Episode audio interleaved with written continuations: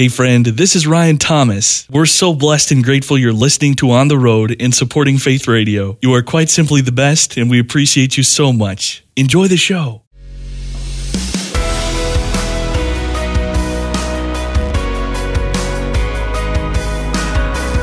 Discovering stories of courage, determination, and hope.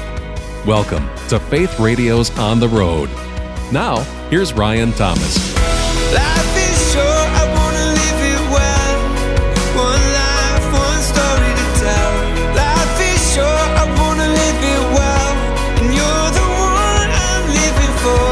The impact of his songs is felt in so many of our lives and hearts, but the story of his own journey through great love, heartbreaking loss, and fresh purpose is about to be shared in an extraordinary way. Jeremy Camp is the tremendous recording artist making his way across the land this spring with MercyMe on the 2020 tour. He's the chief export of the state of Indiana, and a new feature film based on his life comes to the screen as a major motion picture next month called I Still Believe. Jeremy, the reality is you're not too busy at all these days, right? Things are really quite peaceful for you. Yeah, it's so funny. I, someone's like, "So, uh, how's your how's your world right now?" I was like, "Um, how do I answer that? It's kind of a whirlwind right now." you know what, what's actually been really amazing about this season? Because everyone's going, "Man, you have your wife wrote a children's book, you guys wrote a marriage book, your new album, a movie, like all this stuff happening." And I kind of sat back and like, "Yeah, that's a lot of stuff." But I think the reason why I don't feel overwhelmed is because it's all things that I felt like God has placed on our plate and not us. And that's, I think, the biggest difference. And so, yeah, I mean, it's a lot, but, but, uh, it's exciting, man. I'm really excited about this new season. You know, you can't help but notice just looking at the band names that this 2020 tour is out of the ordinary. To have two artists that folks love to this degree together, it's really something. But for you, sharing the road and the stage together, what makes this tour so special from where you sit or stand? Well, I, think there's a lot of reasons. You know, one, I've I've been friends with MercyMe for years.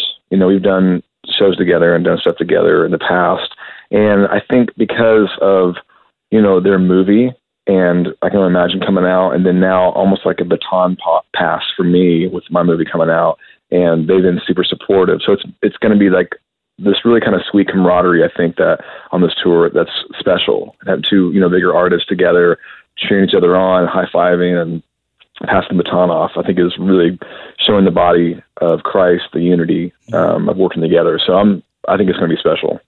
I don't actually remember which artist it was that said this specifically, but they were touring with you and they specifically alluded to the danger of high fiving you with some of the legendary strength that you have. It's kind of a dangerous experience. I'm so curious who said that. That's hilarious. Yeah, I'll try to remember next time we speak. I will promise to do that. But yeah, that's hilarious. I still believe uh, releases March 13th, and I was blessed to see a screening of the film. And I'd like to give you a chance to clear up something up front. The movie alleges that you did not know the difference between a washing machine and a dryer as a college student. Can you confirm or deny those reports? I kind of can confirm. oh man, yeah, I, I love this movie because it's. I mean, you know, of course, there's it's, there's difficult elements, you know, throughout it, but like it just really portrays, you know, a lot of who I am, and and uh, it's it was fun to watch this kid KJ portray me accurately and just be so heartfelt involved in it, and everybody from Gary Sinise to Shania Twain to Britt Robertson, just they put their whole heart into it. So it's it's pretty amazing. The performances are just just phenomenal. I mean, seriously, could honestly, congratulations first of all. It's just a beautifully Thanks, done, told story.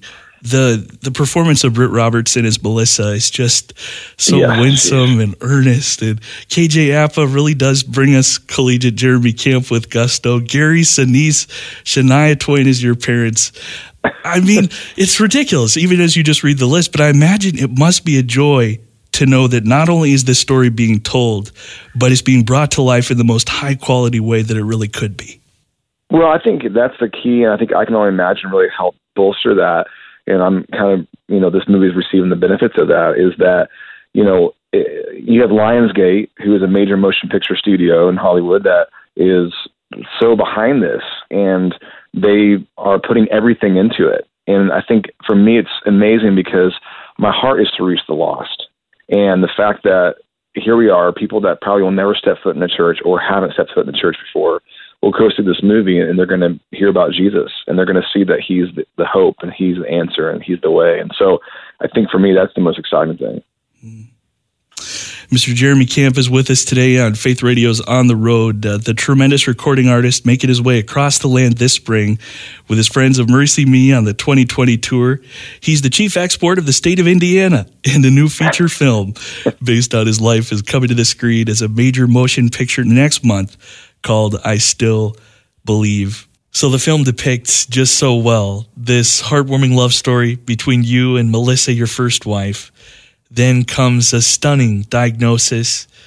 Then we take a journey with you through healing, through joy, then through loss, your loss of Melissa. And really, at that point, we see you grappling with some of life's deepest why questions. When the chance to have this movie made came about, what did you really hope that it could and it would convey? You know, we all are going to experience trials and tribulations in this world. I mean, Jesus even said it. He said, you know, I say these things that you'll have peace in this world.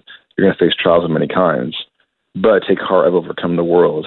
And you know, I think the I'm hoping this will convey is that the re- what got me through um, this battle and this hardship and this trial was Jesus. Running to Him got me through it. Even though I had my wrestles, I had my battles, but when I finally surrendered to Him and finally surrendered to just going, okay, God, no matter what, I still trust you. I still believe you're still good. I think that's when things started changing, and, and I hope that is portrayed that you know we're all going to face hardships, but Jesus is the answer. Jesus is the peace. He's the hope. He's everything we need, and that's the the heart's desire behind this. I mean, it really is sort of the most groundbreaking and pioneering declaration that the film makes. You know that yeah. even even when the hope for healing is not realized, you know, even when right.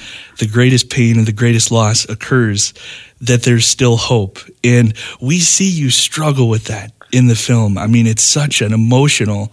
I mean, just we watched it in the room I was, just tears streaming down everybody's faces. Yeah. But take us back into that time just a little bit. How did God speak to you? How did you find the strength to pick up that guitar again and, and find hope once again? You know, honestly, there was just a. I think one good thing that people don't kind of grapple with or don't understand is that it's okay to have those feelings, those questions. You know, when you start questioning God and, and start that's a that's a different story. But when you're going like Jesus on the cross said, My God, my God, why have you forsaken me? You know, there's there's a moment of just going, ah, you know, and the father couldn't look upon because the sin replaced upon um his son and it's he can he's a holy God, he couldn't look upon that. And so there was this moment of like, ah but Jesus said right away, but I surrender into my, into thy hands. I commit my spirit, you know, and basically not my will, but your will be done, God. And so I, I think for me, there's just a point of just going, it's okay to grapple with those things and to battle and to wrestle and to, but there's a point where you have to surrender. And I think that I finally got to the point where God just spoke to my heart and said, you know, pick your guitar up, you know, and through just, you know, thinking about my life and all that, I pick my guitar up and God gave me a song called I Still Believe, just going, here's my questions here's the hurts, here's the you know confusions, but I still believe in your faithfulness. I still believe in your truth. I still believe in your word, even when I cannot see. I still believe, and that's what came out. And it's just through His His Spirit and through you know His faithfulness. It's not anything where I'm like I'm this great man of faith. You know that I was able to. You know, it's it's Him completely. He was my refuge. He was my shield, my rock, everything. And so. I just ran to him and he gave me what I needed to endure and walk through this the way the music has just been this incredible thread throughout your life continues in the last portion of the film and and certainly not to give too much away at all but really the path that you walked to your wife today Adrienne also a tremendous yeah. musician is is paved through this whole all this tragedy and all this loss. Talk a little bit about the healing you found through music and how that path uh, led you to Adrienne yeah, you know, a lot of what I wrote after that was just very honest, transparent lyrics of what I was going through, things that I was learning. And, you know, I think because of that, I, I would share from stage a lot of my story and share what was going on. And it really ministered to Adrienne. And, you know, at one point, as we were on, you know, tour together, she, you know, kind of was like, man, I, listening to tell me more about Melissa. I want to hear more about Melissa. And it wasn't like she was, you know, trying to, you know, go out with me or I wasn't trying to date her. It wasn't that at all. It's actually more just out of interest of, hey, I want to hear more about Melissa because her life and what I've heard has really ministered to me. And so we just became friends. And that kind of led to, you know, just talking through things and going, oh my goodness, I think I, and this is like a couple years, you know, later, like, oh my goodness, I think I'm, you know, in love with this girl, you know, and it was one of those God things because I had that feeling of going, I, I can't do this. I felt guilty, like I can't do this. And God saying, I'm giving you this. Receive my blessing. And it's like, oh my word. And so that's just how faithful God's been in the whole thing. The major motion picture I Still Believe coming to a theater near you March the 13th. The 2020 tour headed out across the fruited plain this spring. You can find more when you look for tour and film at jeremycamp.com. And Jeremy, sir, what a lovely conversation. So great to be with you today. And thank you so much for your time. I know it is at a premium lately. Thanks, Ron. I appreciate you, buddy. The scattered words and empty thoughts seem to pour from my heart. I've never felt so torn before. Seems I don't know where to start. But it's now that I feel your grace fall like rain from every fingertip, washing away my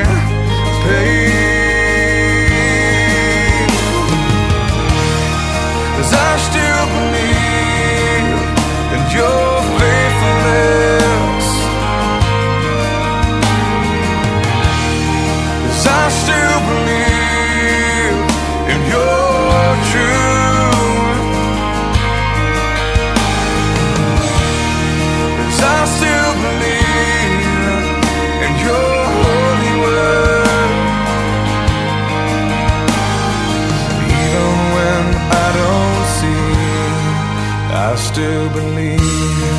So we get the chance this week to shine the spotlight on another extraordinary life. This one really the stuff of legend, except it's all true. Corrie Ten Boom was the brave watchmaker's daughter who endured the concentration camps of the Second World War because she and her family had the courage to reach out and shield the Jews of occupied Holland. Writer Stan Guthrie has authored a fresh look at her story and inspires us to learn from it today. His great new book is Victorious Corrie Ten Boom and the Hiding Place. And Stan is editor at large for the Colson Center for Christian Worldview and a former editor and writer for Christianity Today. Welcome aboard, Stan. How's it going on this fine day, sir?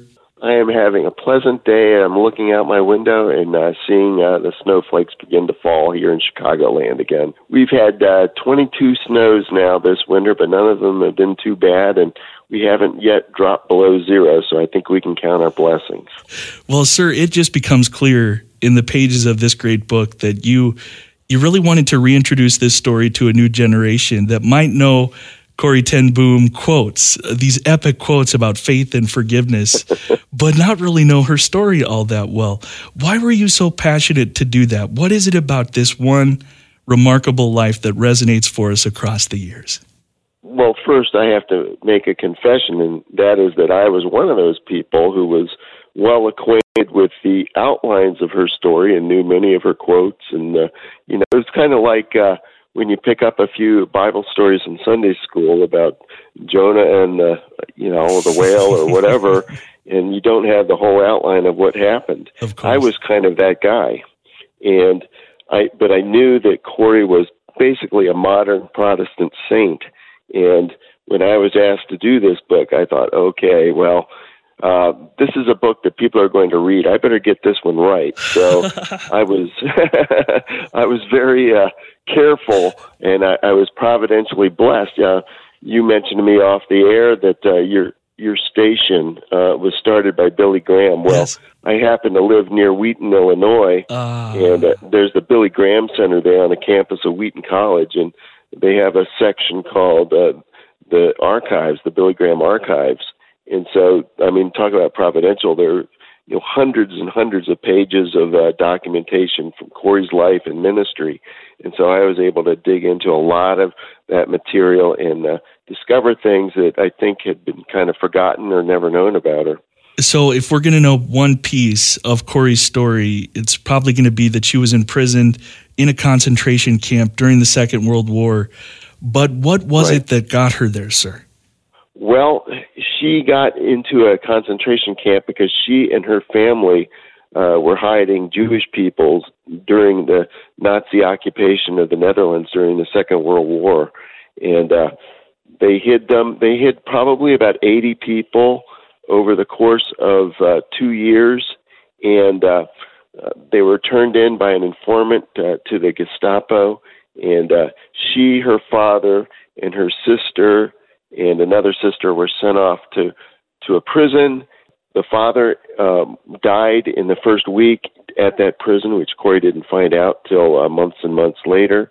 Her other sister was released. Nollie was released, and her uh, older sister Betsie, who appears often in the book, uh, died in uh, the concentration camp, the Ravensbrück concentration camp. That was the third place that they had been uh, moved to, uh, just really weeks before uh, Corrie was released through a clerical error at the end of 1944.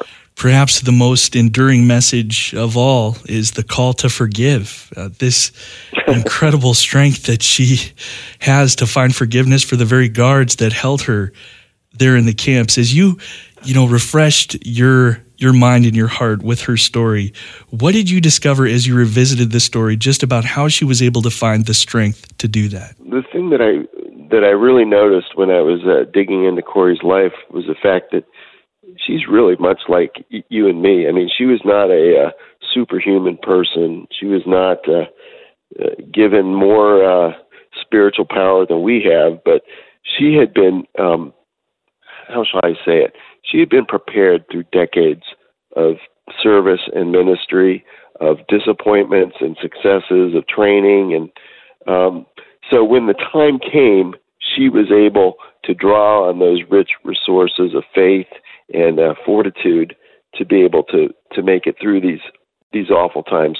But she was but she was far from perfect, and you'll see that in the book. I mean, she had a, a really uh, pretty strong temper, and uh, there was a scene that was uh, uh, portrayed in the hiding place. I, I recapped in in my book where um, one of the uh, one of the guards at Ravensbrück was mocking her sister Betsie and was actually uh, uh, whipping her because uh, Betsie was na- unable to keep up with the work.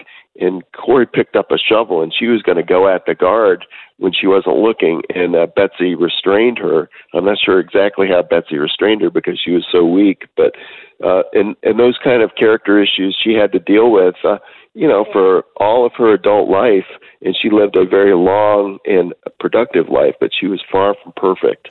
One of the things that I hadn't realized before reading the book and, and reading up on the story just a little bit more is we may never have known the story of the Ten Booms were it not for something that Betsie, Corrie's sister, said to her, Stan, that they must tell others what had happened. Hmm.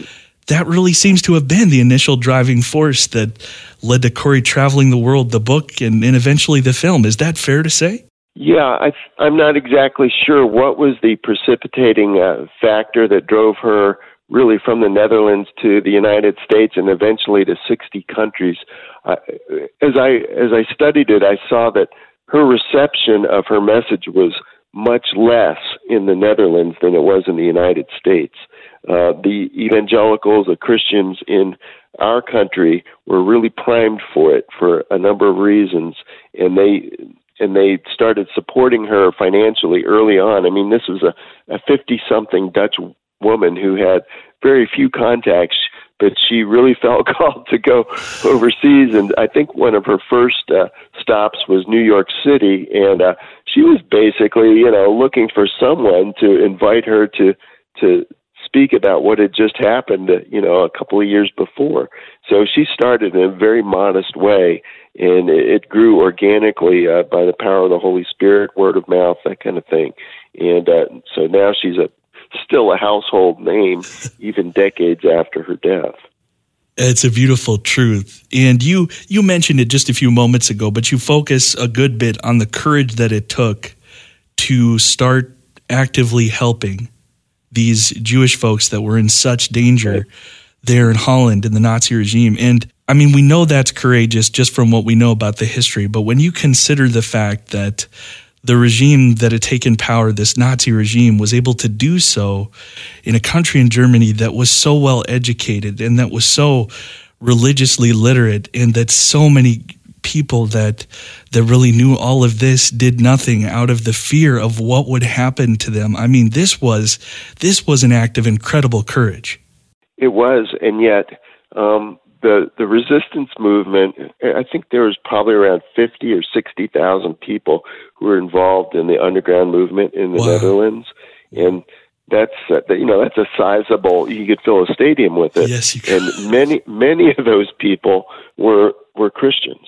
And uh, one of the most interesting things that I found in my research for this book, Ryan, is the fact that interest in the Jews was really rekindled a hundred years before uh, the Gestapo knocked at Corrie's door. Um, there was a, a Jewish man. He was an intellectual and a poet. His name was Isaac da Costa, and he was reading the prophecies of Isaiah and other things in the Hebrew scriptures, and he realized that Jesus was his Messiah, and he became a believer. And not only did he uh, spur sort of a a reawakening to the Bible as the uh, Word of God, he also uh, focused the larger church on the need to reach out to the Jewish people. And one of the early people who came on board with him and founded something called the Society for Israel was Willem ten Boom, who actually was Corrie's grandfather. And so he taught all his children, you know, God's love for the Jews and uh, Christian responsibility to them, and that was passed on to her father Casper, who passed it on to his family. So it was just a hmm. matter of course. Uh, by the time uh, you know a decision had to be made, they, they didn't suddenly say, "Oh, we need to protect these Jewish people that we've heard about." They loved them and loved them for decades. And uh, Casper ten Boom, her father, was uh, well loved and, and regarded in the Jewish com- community, and he had a reputation for speaking about the Bible with them and sitting down and reading the Torah with them. And it, you know, it's just an amazing story. But it didn't just happen overnight. The the roots had to be planted deep so that uh, they were all ready for what would happen. It makes so much sense uh, when you describe it that way, and of course, so much of what you write really is a call to learn from the life that Corrie lived in the Ten Booms and really applications we can draw and implement in our lives today. And I wonder those two things specifically the courage to act on what you know is right and the fact that God was able to so mightily use someone who was so deeply good but not perfect. What are some of the tentacles that you draw us toward in those two things? Well, when you talk about the courage to act, um, the first thing that comes to mind is just the fact that am- anti-Semitism is still with us. Um, you know, whether it's uh, members of Congress who indulge in that, or uh, uh, various countries that have that. Uh, you know, it, it, you know, we've had numerous attacks on synagogues in this country in the last several years, and uh, I think we Christians bear a special responsibility uh, to uh, stand with the Jewish people, not only because of our biblical link, but because, unfortunately, of historical Christian anti Semitism, which I cover just a little bit in the book and say that, you know, whether or not we personally would have done it, our Christian heritage is mixed inextricably with a lot of horrible anti Semitic acts. And so um, I think we bear a, a special responsibility to let our Jewish friends and neighbors know that we we stand with them, and, and you know that that requires courage even now. Not not to the extent uh, that Corrie and her family had to face, but you know you're tested in the little things before you have to face the big things. You know, he who is faithful in little is also faithful in much. So let's start building our uh, our courageous muscles now while we you know still have the freedom to do so. There it is. That is a great call for us. And of course, time goes swiftly when you're talking about something that is that is so deeply important and just such a great book. It's called Victorious Corrie Ten Boom in the Hiding Place. Mr. Stan Guthrie, the author and editor at large for the Colson Center for Christian Worldview, former editor and writer for Christianity Today, the blog stanguthrie.com. A lot of great words there from Stan. Uh, sir, we don't want to go anywhere before we talk about where to go to pick up a copy of the book and learn more about you.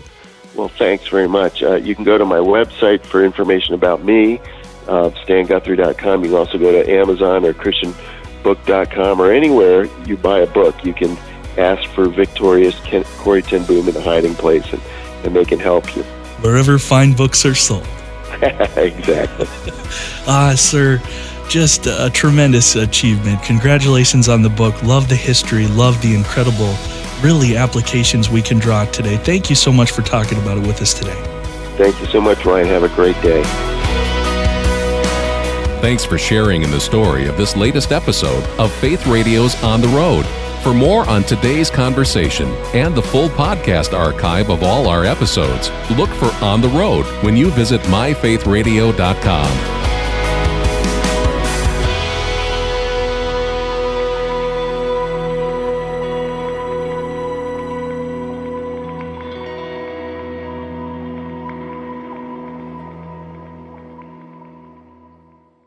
Thanks so much for listening to On the Road. Programming like this happens because of your incredible support. You can learn more about partnering financially at myfaithradio.com. And we'd be so glad to connect with you during the week on social media. Just search for On the Road with Ryan Thomas on Facebook, and our Twitter handle is at On the Road Ryan. Until next time, God bless you, my friend.